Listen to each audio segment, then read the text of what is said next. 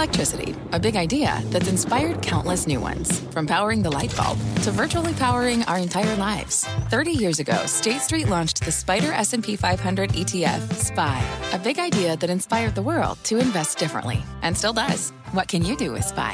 Before investing, consider the fund's investment objectives, risks, charges, and expenses. Visit ssga.com for a prospectus containing this and other information. Read it carefully before investing. SPY is subject to risks similar to those of stocks. All ETFs are subject to risk, including possible loss of principal. Alps Distributors, Inc. Distributor. Homes.com knows that when it comes to home shopping, it's never just about the house or condo. It's about the home. And what makes a home is more than just the house or property. It's the location and neighborhood. If you have kids, it's also schools, nearby parks, and transportation options. That's why Homes.com goes above and beyond to bring home shoppers the in depth information they need to find the right home. And when I say in depth, I'm talking deep. Each listing features comprehensive information about the neighborhood, complete with a video guide. They also have details about local schools with test scores, state rankings, and student to teacher ratio. They even have an agent directory with the sales history of each agent. So when it comes to finding a home, not just a house, this is everything you need to know, all in one place. Homes.com. We've done your homework. My mission is simple to make you money. I'm here to level the playing field for all investors. There's always a bull market somewhere, and I promise to help you find it. Mad Money starts now.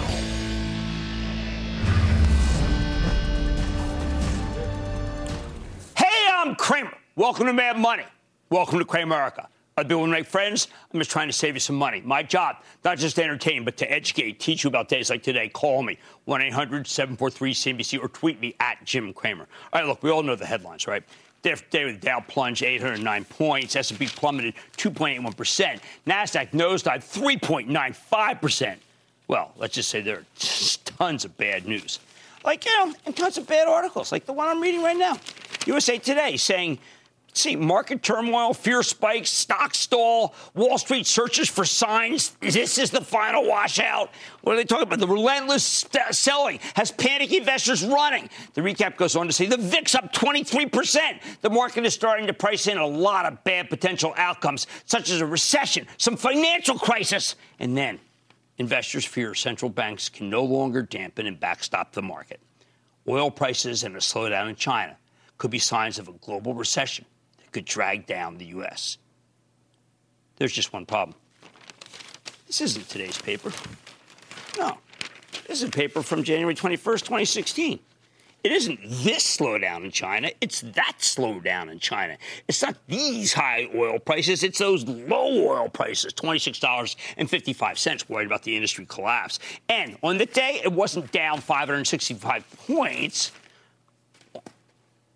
it was down a little bit more because it was 16,000 point basis, not a 33,000 point basis. So while we should be thinking about the size, the number that the Dow dropped, what matters the most is the denominator. And while there are hints that we might be near the end of the panic in that story, the writer paints the picture clearly. It's still too early to say that the market has hit rock bottom, but there are signs panic selling is leading to stampede out of the market that will eventually clear the way for recovery. End quote. Well, there it is. 2016, now. After today's disappointing Google numbers, the collapse of what was once FANG, the horrendous 20% decline in the NASDAQ for the year, I thought it might be good to offer not a bullish perspective, not a bullish perspective. We don't need a bullish perspective. What we just need is another perspective of what's going on, not from today's paper, but from a paper not that long ago. Because what we keep getting are the same stories over and over again when we have these big sell offs. Sure enough, back then, the market ultimately held its ground. Actually tested that low one more time a month later. And then it went on to have a 10,000 point rally, pretty much in a straight line. Now, I never want to be sanguine about a sell off, especially this one. The damage is severe, especially in the technology stocks. And there are real reasons for the fear.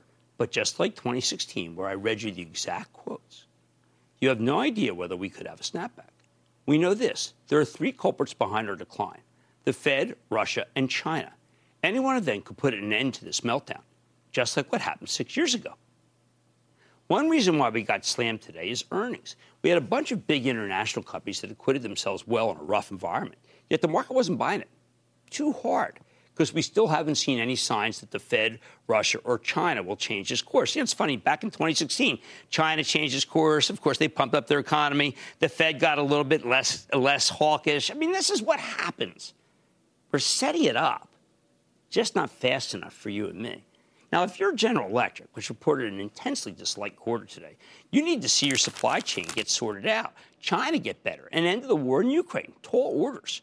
I could say the same thing of 3M. Raytheon might have joined them in the dumpster if they weren't a key arms supplier to Ukraine in a war that keeps intensifying. Yes, the bear case is palpable. The Fed isn't breaking inflation fast enough by just talking. It must act. It should act tomorrow. Can't wait for the next meeting. And it needs to shock the system with a 75 basis point triple rate hike, fully knowing that it won't cause mass unemployment. There are too many job openings as it is. What it would do is help bring down some of these meddlesome material costs that are teetering and need to be pushed over the edge. They can be pushed over the edge. I think it's better for the Fed to get it over with quickly rather than dragging things out like they are. If they hit the brakes in the economy, we'll need less stuff, and that will relieve many of the supply chain bottlenecks I keep hearing about on every conference call I'm on. How about Russia? Every time we think Putin might be willing to ease up, they talk about using nuclear weapons it's sadly, Dr. Strangelove like farcical. A week ago, their feckless foreign minister, Sergei Lavrov, knowing that the Russian army was in retreat from Kiev, assured us that nukes were off the table. Wow, thank heavens. Today, with the Russian army about to advance in eastern Ukraine, nukes are apparently back on the table from this man to scare us away from sending Ukrainians much needed tanks and artillery. Well, I'm glad our leaders are finally calling their bluff. Oh, China. I mean, how long can we be hostage to their economic weakness? 2016. It was all we talked about. It's all we talked about. China's beginning to remind me, frankly, in this with the way that they're handling the epidemic, they're beginning to remind me of the Lincoln Tunnel scene in Stephen King's seminal work, The Stand, where soldiers on the Jersey side of the, of the Lincoln Tunnel huddled in machine gun nests trying to stop fleeing New Yorkers infected with the novel Captain Trips virus. Of course, they fail.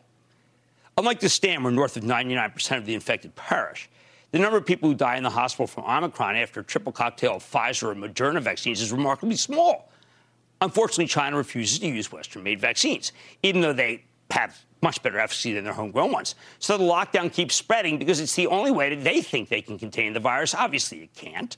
Memoir of President for Life Xi. You can buy the Mandarin edition of The Stand for $18.89 on Amazon. It'll be there by Wednesday, May 11th, guaranteed.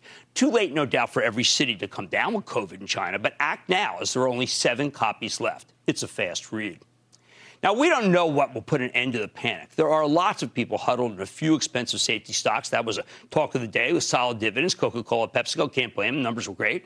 Uh, others, including my charitable trust, have been buying the oils because some have 7 to 8% dividend yields as long as the price of crude stays anywhere near these levels, which I think it will, bounce again today. Still, others are hunting for companies with pricing power, the ones that can put through price increases without losing customers. We happen to have Chipotle tonight. They can do it. A few intrepid souls are buying tons of stocks that haven't been this cheap since 2000, 2008, or the COVID crash of 2020, the tripartite test of ugliness that's been good grounding for a, a, bottom before because these three moments were far more terrifying for the stock market than anything that's happening now.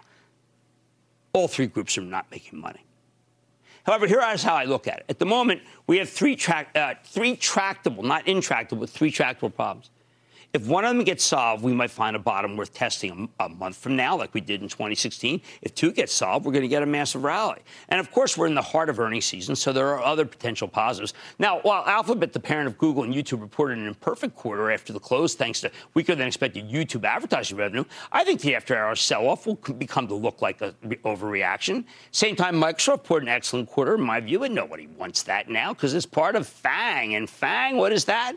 Well, FANG is four letters that might as well be one giant scarlet letter. It's untouchable. One thing is for certain people hate some stocks down 50% from where they love them, something that happens every time we get hit with a huge sell off. Even as the semiconductors and software names have been bludgeoned, well, I thought beyond all recognition, but I can still give them another whack. Yet I just need to remind you of one thing. Now, if you go take a look at the chart of the Dow Jones Industrial Average over the next seven years, after that, that USA Today paper that I read you from, next seven years, look at this. you'll see that the early 2016 meltdown that was so bad, that was worse on a percentage basis, that scared everybody out, that got people from thinking that you got to get out because it's a bear market. Well, guess what? It's barely noticeable. If you're like me, you probably don't even remember how that darn sell off even happened, let alone how it ended. Here's the bottom line we've got three big worries in this market, but we've been worrying about them for weeks or months at this point. And I think we need to start preparing ourselves for the possibility that something may actually go right. That's been the usual trajectory of these horrifying sell offs. I don't know why this one will be any different. Mike in Connecticut, Mike. Hi, Jim. Booyah! Good to have some uh, spirited booyah. I, I got I got a question for you. With the only U.S. flag cruise ship getting back into service, NCL's Pride of America is NCL a buy or sell? Okay, well, look, I happen to believe that these that these stocks are buys because we're traveling again. We're hearing this over and over and over again. The problem is we got a lousy market, and in a lousy market, people want to sell anything that's got a lot of debt.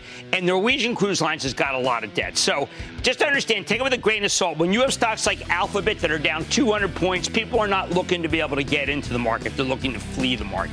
Now, maybe they should be looking to get in, but they want to flee. We continue to be worried about the Fed, Russia, and China.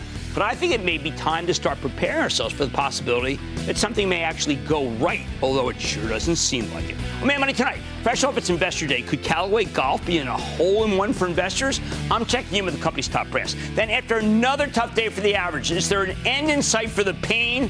I'm going off the charts to find out. And Chipotle report after the bell. I'm running through the report with the CEO. So stay with Cramer.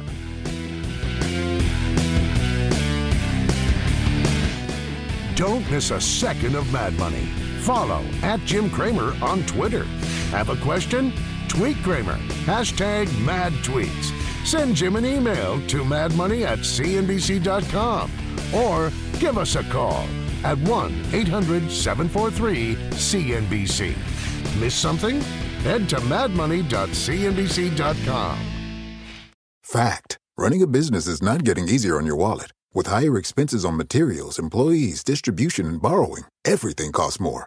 Also, a fact smart businesses are reducing costs and headaches by graduating to NetSuite by Oracle. NetSuite is the number one cloud financial system, bringing accounting, financial management, inventory, and HR into one platform and one source of truth. With NetSuite, you reduce IT costs because NetSuite lives in the cloud with no hardware required, accessed from anywhere. You can cut the cost of maintaining multiple systems because you've got one unified business management suite. You improve efficiency by bringing all your major business processes into one platform, slashing manual tasks and errors. Over 37,000 companies have already made the move. See how you'll profit with NetSuite, and then you can think of all the ways you could be spending the money you save.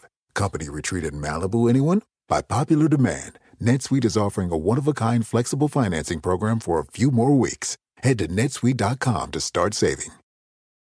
When you're hiring, the best way to search for a candidate isn't to search at all. Don't search, match with Indeed. Indeed is your matching and hiring platform with over 350 million global monthly visitors, according to Indeed data, and a matching engine that helps you find quality candidates fast. Use Indeed for scheduling, screening, and messaging to connect with candidates faster. Plus, 93% of employers agree Indeed delivers the highest quality matches compared to other job sites, according to a recent Indeed survey. Leveraging over 140 million qualifications and preferences every day, Indeed's matching engine is constantly learning from your preferences. Join more than 3.5 million businesses worldwide that use Indeed. Listeners of this show will get a $75 sponsored job credit to get your jobs more visibility at Indeed.com slash Mad Money. Just go to Indeed.com slash Mad Money right now and support this show by saying you heard about Indeed on this podcast. Indeed.com slash Mad Money. Terms and conditions apply. Need to hire? You need Indeed.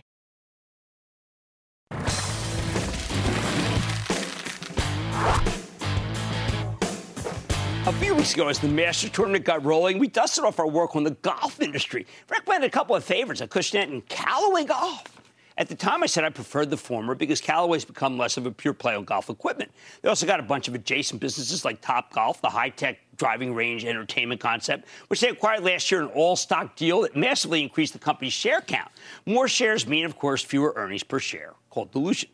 Um, but today, Callaway held an investor day event where it announced better than expected first quarter sales results while also providing some very encouraging long term forecasts. On any other day, I think the stock might have been able to go up maybe 3, 4, 5%. It was that good. But unfortunately, this is a hideous moment so instead, Callaway rolled over, down 7.5% today. I don't think it represents what was said. Could the stock be worth buying into weakness? Let's take a closer look with Chip Brewer. He's the president CEO of Callaway Golf. I've always wanted to have him on the show, hear more about the vision he presented to investors. Mr. Brewer, welcome to Mad Money. Thanks, Jim. Great to be with you today. I'll tell you, Chip, until I read through your deck, uh, until I studied your company, I had felt that it was a company that was raw, raw, largely involved golf. But then we did the deep dive apparel, top golf. Uh, of course, golf itself, but everything. And uh, I've got to tell you, I think the top golf, and I quizzed a lot of people, is one of the most exciting concepts in the world. So I'm trying to figure out why your company is only a $4 billion company with all those things going for it. Well, Jim, I think you might be onto something there. Uh, uh, we, we, couldn't be more excited. I'm joining you today from our newest venue out here in El Segundo. So uh, I think your old stomping grounds are very close to it when you lived in LA many years ago.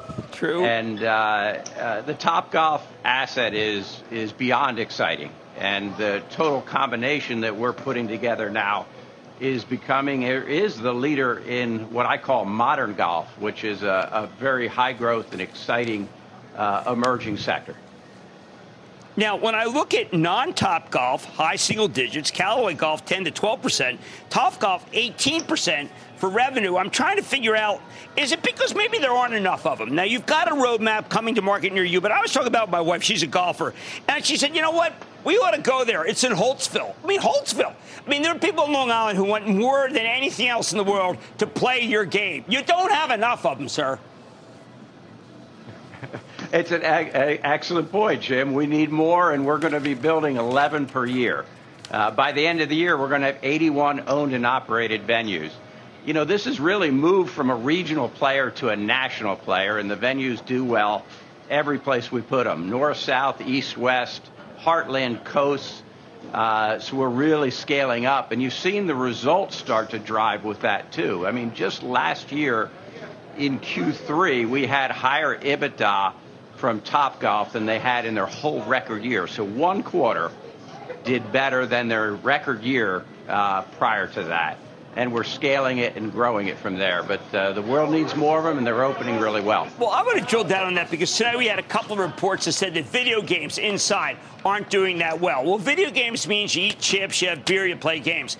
I look at what you guys do at Top Golf. You've got a great food. You, know, you really have a great food concession. And for people who don't know it, tell them a little more about the experience. Well, the experience is like unlike anything else. So it's for golfers, but it's not only golfers. I mean, more than half the people that come here don't say they're not traditional golfers. And so it really is society at large. It's the total addressable market is the entire uh, universe of, uh, of consumers. It fits the uh, experience culture dead nuts on right now in terms of what it offers. And uh, you really just see that the people love that experience. They go out and they hit an, on a digital driving range, essentially, with music, with uh, good food, with beverages. They're having a great time with their friends, but it's, it's inviting, it's easy, it's it's the greatest thing that happened to golf since Tiger Woods. And uh, uh, it's not only transforming the game because off course golf is the same size as on course now, but growing so much faster uh, it's going to be a major driving force for the entire ecosystem going forward. And, yeah. Uh, you know, I just think people need to know it's yours. Your wife's onto now, something. Let's talk about Jack Wolfskin. Last week there was a really interesting presentation by Lululemon. And what do they want to move into? Exactly where Jack Wolfskin is. We know that there are lots of companies uh, like Columbia that want to Patagonia. There are a lot of companies in a crowded area. How can you distinguish this incredibly good brand, German, over 40 years, so that people understand that this is the premium one in the category? Well, it, it's tough in the U.S., Jim, because people haven't heard of Jack Wolfskin here. But we showed some data today that shows, you know, it's got the number two net promoter score in Central Europe. So the consumer basically says they love that brand more than any of the others you just mentioned. Uh, it has the number one most desired jacket. It's the number one or two most sustainably oriented brand in those markets. So just because the U.S. doesn't recognize it doesn't mean that it isn't, you know, a, a great brand with wonderful potential. This brand is the leader in Central Europe and a strong player in China. So two key markets and, you know, really starting to deliver momentum in, in growth and sell through. Uh, you know, the U.S. is just upside for us going forward, but uh, strong brand, strong fundamentals. It fits well within our uh, overall apparel portfolio, which is now, you know, we provided information today will be a billion dollars this year. Well, I, I guess I'm struggling because, like, I keep thinking if you were not called Callaway Golf, would people know that you're bigger than this? Because so many people who got started in trading stocks just say, oh, is the Masters going to be watched? I'll buy Callaway. Well, that is just a false construct yeah. entirely, sir. You are levered to so much more than that. Do you think the investor day got the word out to get started about who you really are? I think it's starting to, but I think you do have you've got a great point. Uh, they just think of us as what we were, and we have completely transformed the brand. We are still the old Callaway. We are the leader in golf equipment on a global basis. A great business. It's obviously had tailwinds, and, and we will never give up on that. It, it's our roots, right? Um, right. But we're so much more than that now. It's, uh, we're the leader in modern golf, which is so much bigger, so much higher growth rates. But people don't you know, particularly in this market where there's this risk aversion and uncertainty, I, I just don't think they've fully internalized it yet. And we're going to have to prove it every day, and we're ready to do it. I think you've got to because it's such a good story. I was quite surprised when we first looked at it, the Masters and then the investor conference. The deck was really extraordinary. I'm really glad it came on, Chip. This is a terrific story. And it's not a lot of risk at this point. It's come down a lot. Chip Brewer, President CEO of Callaway Golf. Thank you, sir, for coming on Mad Money. Thank you so much, Jim. All right, so guys, we're, we're looking at this tech implosion, right? And I understand. You think, well, wait a second. Is there anything that I can buy that is gaming that's not going to give it up because gaming seems to be the talk of the night? Well, I want you to look at this company, Callaway Golf. Uh, there was much more to it than I thought, and it might be the same case with you. Mad Money's back after the break.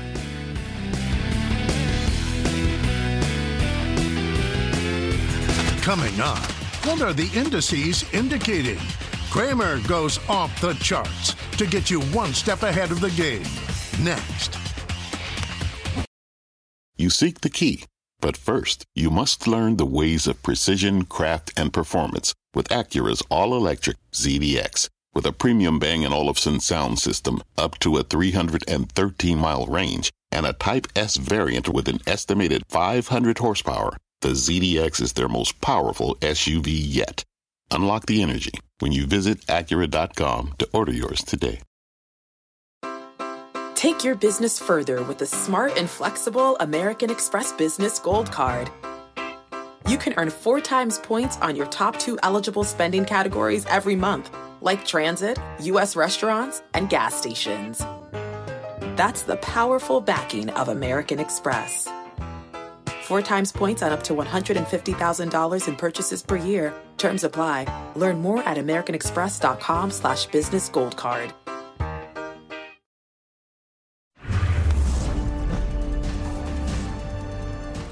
After yet another terrible, horrible, no good, very bad day, it is worth pondering why this market keeps melting down. I know there are a ton of reasons to be bearish here, including earnings from Alphabet tonight that didn't meet expectations. The earnings disappointments have been coming with some regularity. The Fed slamming the brakes on the economy. At this point, maybe that's old news. The Russian invasion of Ukraine has caused energy and food prices to skyrocket while terrifying the rest of Europe. Well, Wall Street's had two months to adjust.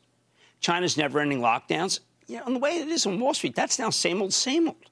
In other words, we've had plenty of time to digest all of those negatives that keep dragging us down. They seem to reprice every day. So when will this market find a bottom? To answer that question, I want to get out of the emotional game and into the mathematical game, or at least some game that doesn't require people being fearful. Take a more quantitative approach. That's why tonight we're going off the charts with the help of Carley Garner. And she's a brilliant technician I've known forever. She's the co founder of DeCarley Trading, author of High Probability Commodity Trading. I love high probabilities. Garner points out that the SP 500's correction is still well within what you'd expect from the historical average. Meanwhile, We've entered the heart of earnings season. She says declining markets often find support from quarterly earnings, especially when the seasonal trends are on your side, which they're supposed to be right now. Now, we haven't had that support yet, but we know there's still plenty of earnings ahead. Now, I want you to throw in the fact that commodity prices have moderated while we've seen some signs of stability in the bond market. And Garner thinks you shouldn't let today's monster sell off freak you out, although I know it did to many. See, she's not predicting blue skies from now on, but she at least believes this market's headed for a holding pattern where we could see some surprising strength. That said, don't don't get your hopes up, please. Even if we go back in reality mode, Garner's adamant that you can't expect the kind of upside so many people got used to in 2020 and 2021. You're going to see why from these pictographs. So let's start with the daily chart of, of all things, the volatility index, or the VIX for short, going back to 2020. Now, we often call this the fear gauge. You know, I focus on it a lot. But what the VIX directly measures is how urgently traders are buying put options to uh, on the SP 500 to hedge their positions. In other words, things go down, they don't get hurt that bad.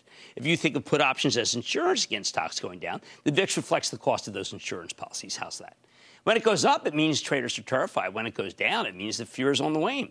Because the VIX and the SP 500 tend to move in opposite directions, as you can expect, a peak in the volatility index is good news for the stock market.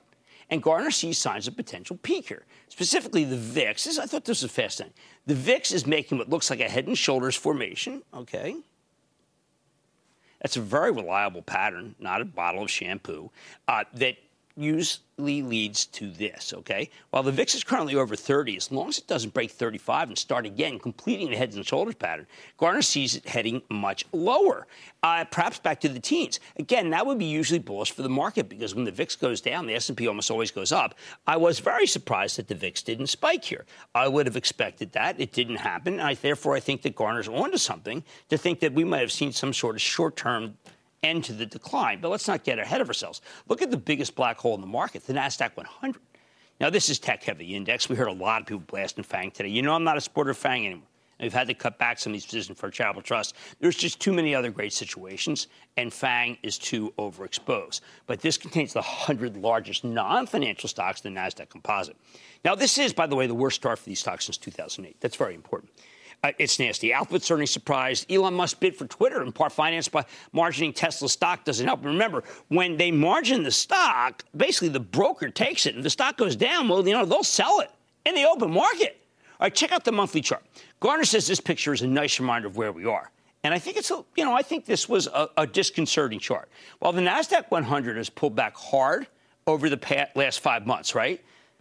The current correction is still minimal compared to the monster 20 month long rally from the lows in March. So now you got to be looking at this, okay? See, this down versus this up, well, you get the picture. Remember, tech is unwinding now after an incredibly explosive move. That's what these moves are about. That was the Netflix and FANG. That was the Google tonight, although I don't think it's as bad as people think. Let's put it this way from the bottom in 2009 to the peak in 2020, okay, so that's 11 years, the NASDAQ 100 rallied 7,000 points, okay? It's no speedometer, you know, you don't have to worry about speedometer. There's no radar gun. That's just a nice pace.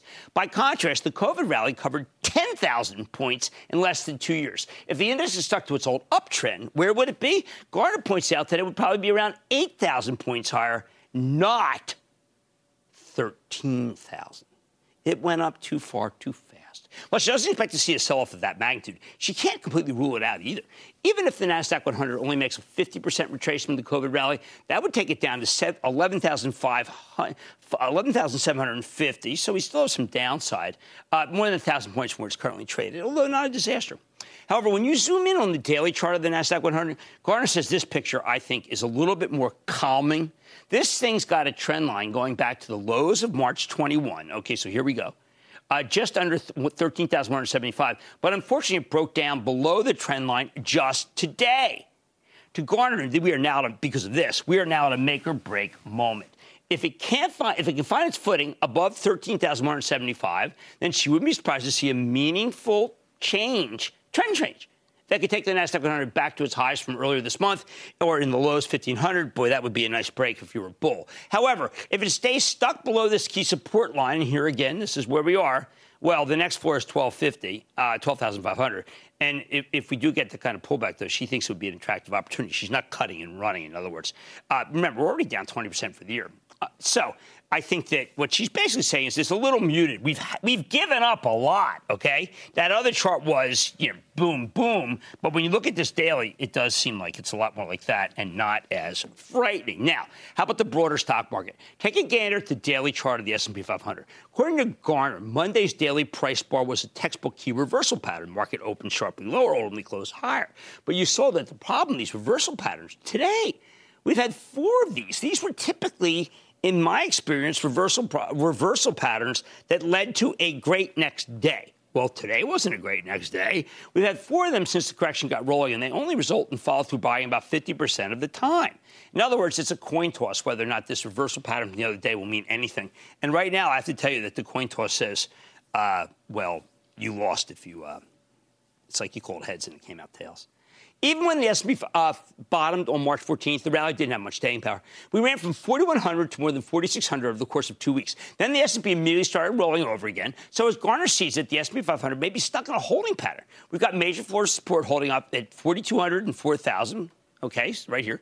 Uh, though we note that we, we fell below that first level today. This is a very powerful bad day today. At the same time, we've got uh, a ceiling of resistance at 44,550 and 4,700. She suspects we'll bounce between these levels. After we broke through the first floor of support today, Garner wouldn't be surprised to see the S&P sinking to 4,000. That's that would be tomorrow's business.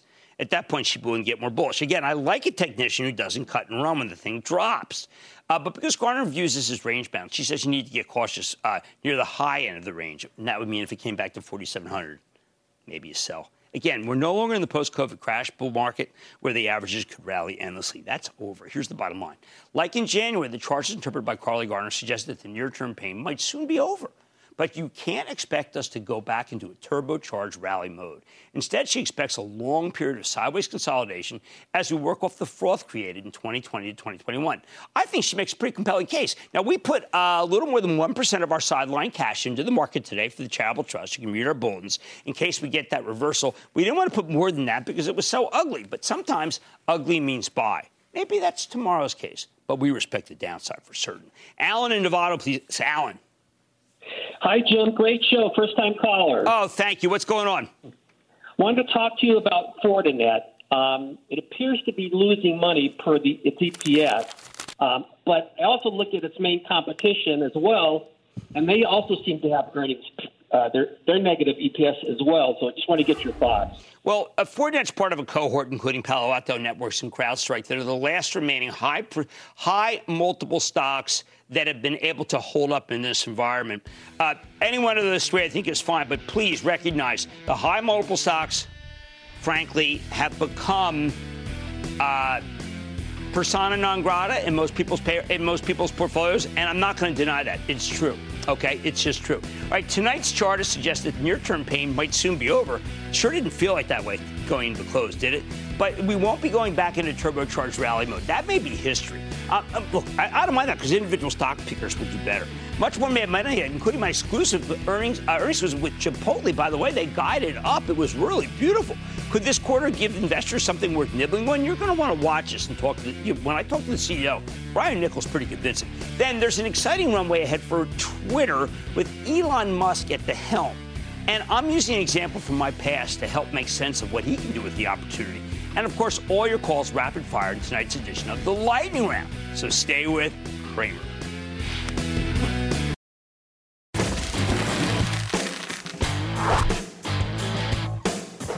What happens when a beaten down growth stock reports a phenomenal quarter. Chipotle stock has plummeted from 1,958 last fall down to the 1,400s today as part of the rebellion against high flying momentum plays. And it's been particularly hammered over the last week. But when Chipotle reported after the bell today, wow, the results beat Wall Street's expectations on nearly every major line item revenue, earnings, same store sales, you name it. More important, management gave you a very bullish forecast for the current quarter, too. Now, okay, this wasn't perfect. Chipotle's restaurant level operating margin came in a touch light thanks to higher food and labor costs, which were only partially offset by price increases. And you know, sometimes I would think I get so used to spectacular blowouts by the company, uh, and this one was just a very good quarter. Although the stock has pulled back ahead, ahead of it, I was impressed. Don't take it from me. Let's dig deeper with Brian Niccol, the chairman and CEO of Chipotle, learn more about the quarter and what he sees going forward. Mr. Niccol, welcome back to Mad Money.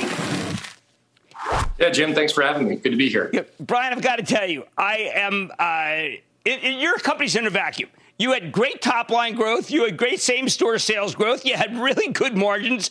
How come you're able to do like it's a kind of a normal time when it's anything but a normal time?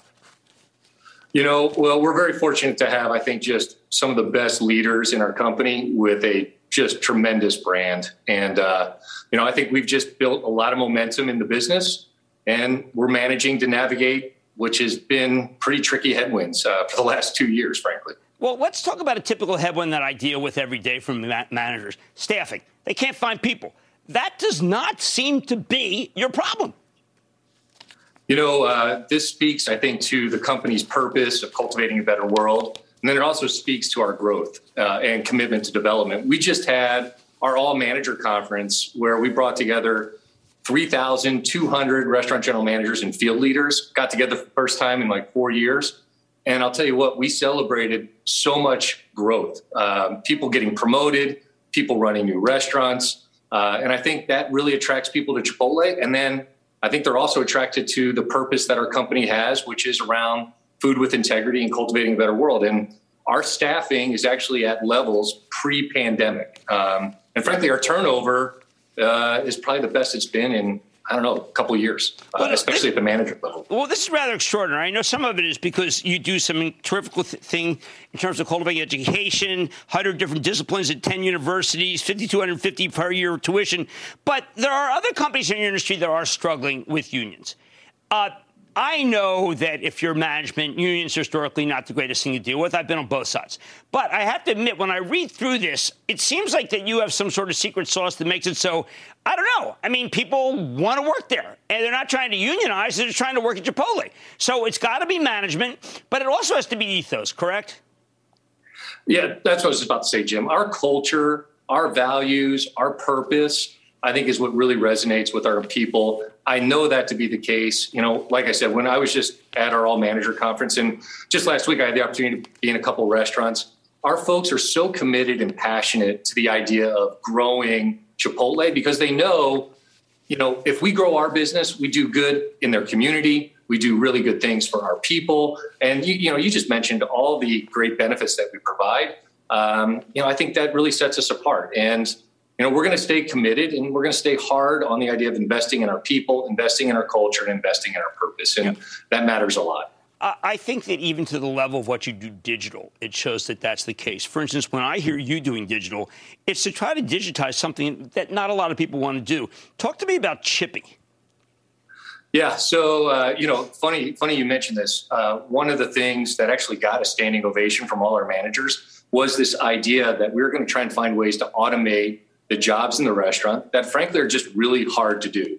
Uh, it makes the job more difficult. And, you know, it's one of those things if we could automate, make it easier, I think we would get even greater job satisfaction, more retention, more excitement about the work. And one of those examples is frying chips. You know, we fresh fry chips every day in our restaurant, the tortilla chips. And, you know, we were able to partner with Miso Robotics. We created a robotic arm and it literally fries the chips, it's salt, it limes, um, and if you had our chips, you would know they're pretty special. Luckily, this robot has the ability to recreate that. So we're in the early days, but we're looking for additional ways to do this. You know, how do we eliminate dishwashing? How do we cut and core avocados?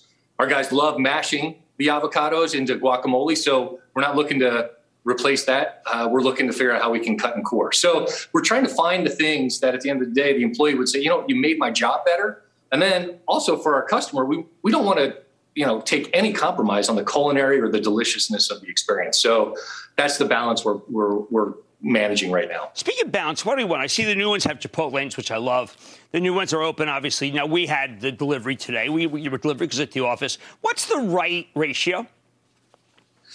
Well, you know, look, what we know is uh, there is a delivery occasion that customers want, you know, and we want to be available for it. It's going to be priced for it so that the economics make sense for the third party and it makes sense for our company. At the same token, we're working really hard to make these digital orders, you know, as seamless, as easy as possible. Uh, and that's where the Chipotlane comes in. When you order digitally, select your time to pick it up. You know, you don't even have to get out of your car. You just zip up to the window. You'd say, Jim Cramer's here for, you know, my bowl. And you're out of there in less than, you know, two minutes. And what we're finding is people value that value proposition and you know it's very attractive to people and in some cases it's a better proposition than delivery because you control the experience more than the delivery experience but look we want to be available for all the occasions we're just doing everything we can to make the digital occasion as frictionless as possible as easy as possible and then obviously we won't compromise on the culinary. Well, I think all of us who are customers know that. One last question. The other day, we have terrific people who sending me all sorts of numbers. Rice, all time high. Beans, high. Avocados are insane.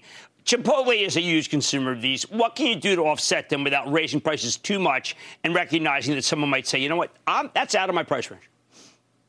Yeah, look, we, we have a full court press on driving any inefficiencies out of the system uh, I have to hand it to our supply chain team and our and our partners uh, that supply us. Um, you know, fortunately, we don't buy a lot of conventional items because we have a mm-hmm. very different food ethos and food principles. So that helps us in some of the inflationary environment, but we're doing everything we can to avoid having to pass on pricing. Um, but it, it, you know, it's getting harder and harder. Uh, here's an interesting fact, Jim. Just in the last 18 months, um, you know, if you look at what our food costs have been over the last 10 years, they're up like 10 points. 50% of that increase has happened in the last 18 months. Oh. So it's it's uh, it's it's it's real and it's something we got to deal with. Um, but you know, the last lever we want to pull is pricing. So we're doing everything we can in organization to squeeze out any inefficiencies. Well, I've got to ask you, Pollo Asada, new one. I mean, every time you come up with a new one, we we go crazy. Uh, how's the how's the reception on this one?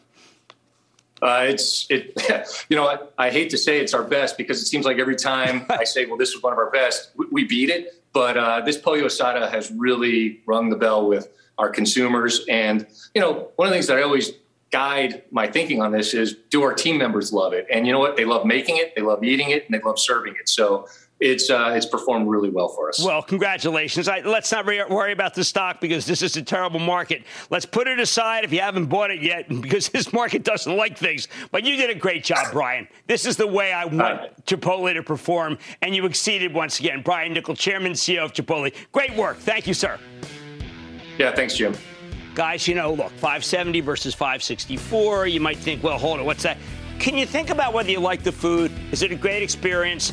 Because I can tell you from my end, the numbers are right on target. Money, Mad Money's packed in for the break.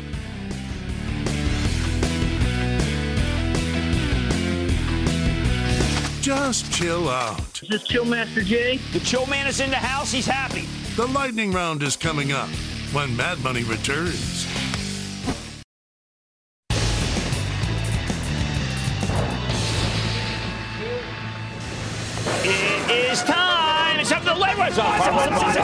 Wait a second. And then the lightning round is over. Are you ready, Ski Daddy? Time the lightning round is over to Al, Pennsylvania. Al. Hey, FLR. Buy, wait, or avoid. And about side weight or voice. Which stock? Fluor? No. I, under no circumstance win by Fluor. That business is way too hard. You cannot buy a stock of a construction company in this environment. Let's go to Nick in New Jersey. Nick. Booyah, Jim. Nick from Jersey City. How are you? Uh, long day, Nick. I'm doing okay. How about you? Excellent. Glad to hear it. I am dying to sink my teeth into a high dividend paying pipeline company. Is Plains All American the right one? Yes or no? Well, I'll tell you, I'd rather do Enterprise Product Partners or ONEOK, but but I have to admit, Plains is making a comeback. Eight percent is good enough for me. Tim in Illinois, Tim. Yes, uh, Rig Transocean Limited. Uh, at four bucks, you know, look, they can only stock stop at zero. They can be okay. Offshore drilling, according to Schlumberger, starting to make a comeback. Let's go to Anthony in Pennsylvania. Anthony. Booyah, Mr. Cramer. Booyah. Uh, Mr. Cramer, my question is Tilray. Mm, no, I like Irwin Simon. I know he's doing a very good job, but the problem is until there's internet, until we get federal legislation, period, these stocks are impossible to own. David in Illinois, David. Hey, how are you, Jim? I am good, uh, David. How are you? Long time, long time, second time. I'll be quick. Uh, deep your thoughts, buy, hold, or sell on Ally Financial. Thank People you. are so worried about a recession. You buy Ally, you're going to be able to be. You're going to be too down market. I prefer you order one of them, own one of the majors. How about Jeff in Florida? Jeff. Hey, booyah, Dr. Cramer. Booyah. Jeff from snowy Fort Myers. Mm, okay. hey, anyway, I've been uh, missing something here with the Veru. The market cap's only about a billion dollars. I think the news they came out with with uh, recently is worth a lot more than that. What do you think? Well, Veru, I, I know the company well. Uh, Dr. Steiner's been on the show. Uh, that drug that they have is in phase two. It does show some very good results, but we need to see a little bit more. But right now, I understand how you feel. It could be a very big drug. And that, ladies and gentlemen, is the conclusion of the Lightning Round. The Lightning Round is sponsored by TD Ameritrade. Coming up, extra, extra, tweet all about it. Twitter's future now rests on the moxie of Musk. Cramer on why that's not such a bad thing. Next. Jim Cramer, you're one of my heroes. I look forward to your show every weeknight. Thank you so much for helping beginning investors like me. When you talk about the market, I just believe that you're spot on. Oh, I love it. Thank you so much. Every night we watch you, I have learned and earned.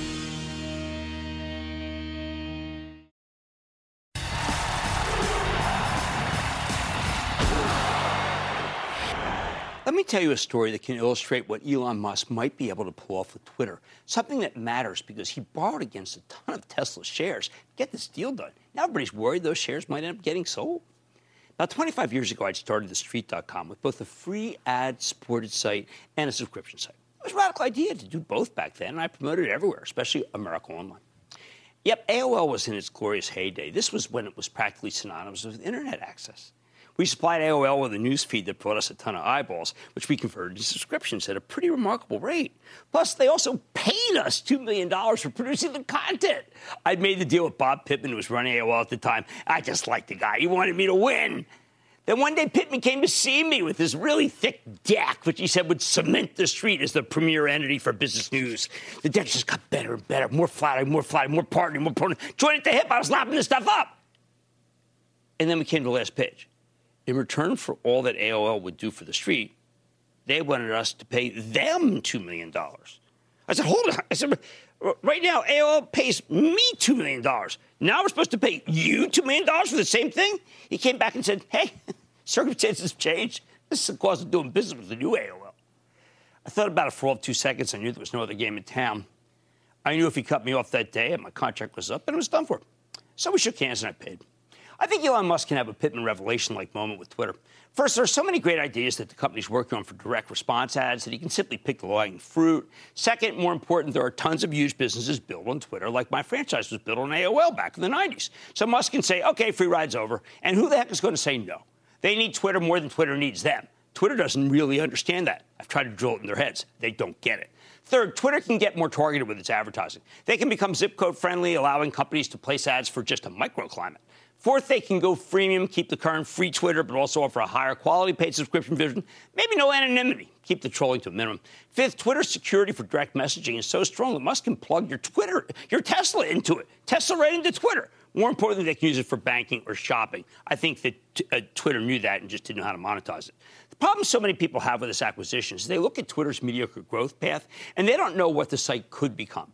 But there are so many ways to monetize this business without ruining the user experience. If Musk just makes the people who've made their career on Twitter pay per month, pay per tweet, per subscription, well, you'd have a darn good business model, better than Twitter realized. It's obvious that this market's skeptical. Tesla stock plunged 12% today because uh, people can't handle the prospect of Musk having to sell his stock to pay off a margin call if Twitter's a loser. But you know what? A lot of people didn't believe you could make money with Tesla either.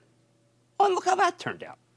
I like to say there's always a bull market somewhere. I promise to find it just for you right here on Mad Money. I'm Jim Cramer. See you tomorrow. The news with Shepard Smith starts now. Don't miss a second of Mad Money. Follow at Jim Cramer on Twitter. Have a question? Tweet Cramer. Hashtag mad tweets. Send Jim an email to madmoney at cnbc.com or give us a call at 1 800 743 CNBC. Miss something? Head to madmoney.cnbc.com. This podcast is supported by FedEx. Dear small and medium businesses, no one wants happy customers more than you do. So you need a business partner just like you. Like FedEx, who understands your passion for serving your customers because they have the same commitment towards you. That's why FedEx offers you picture proof of delivery, packageless and paperless returns, as well as weekend home delivery to 98% of the U.S. on Saturday and 50% on Sunday. See the FedEx service guide for delivery information. What's more, FedEx Ground is faster to more locations than UPS Ground. Trust FedEx for timely deliveries. See what FedEx can do for your business. Absolutely, positively FedEx.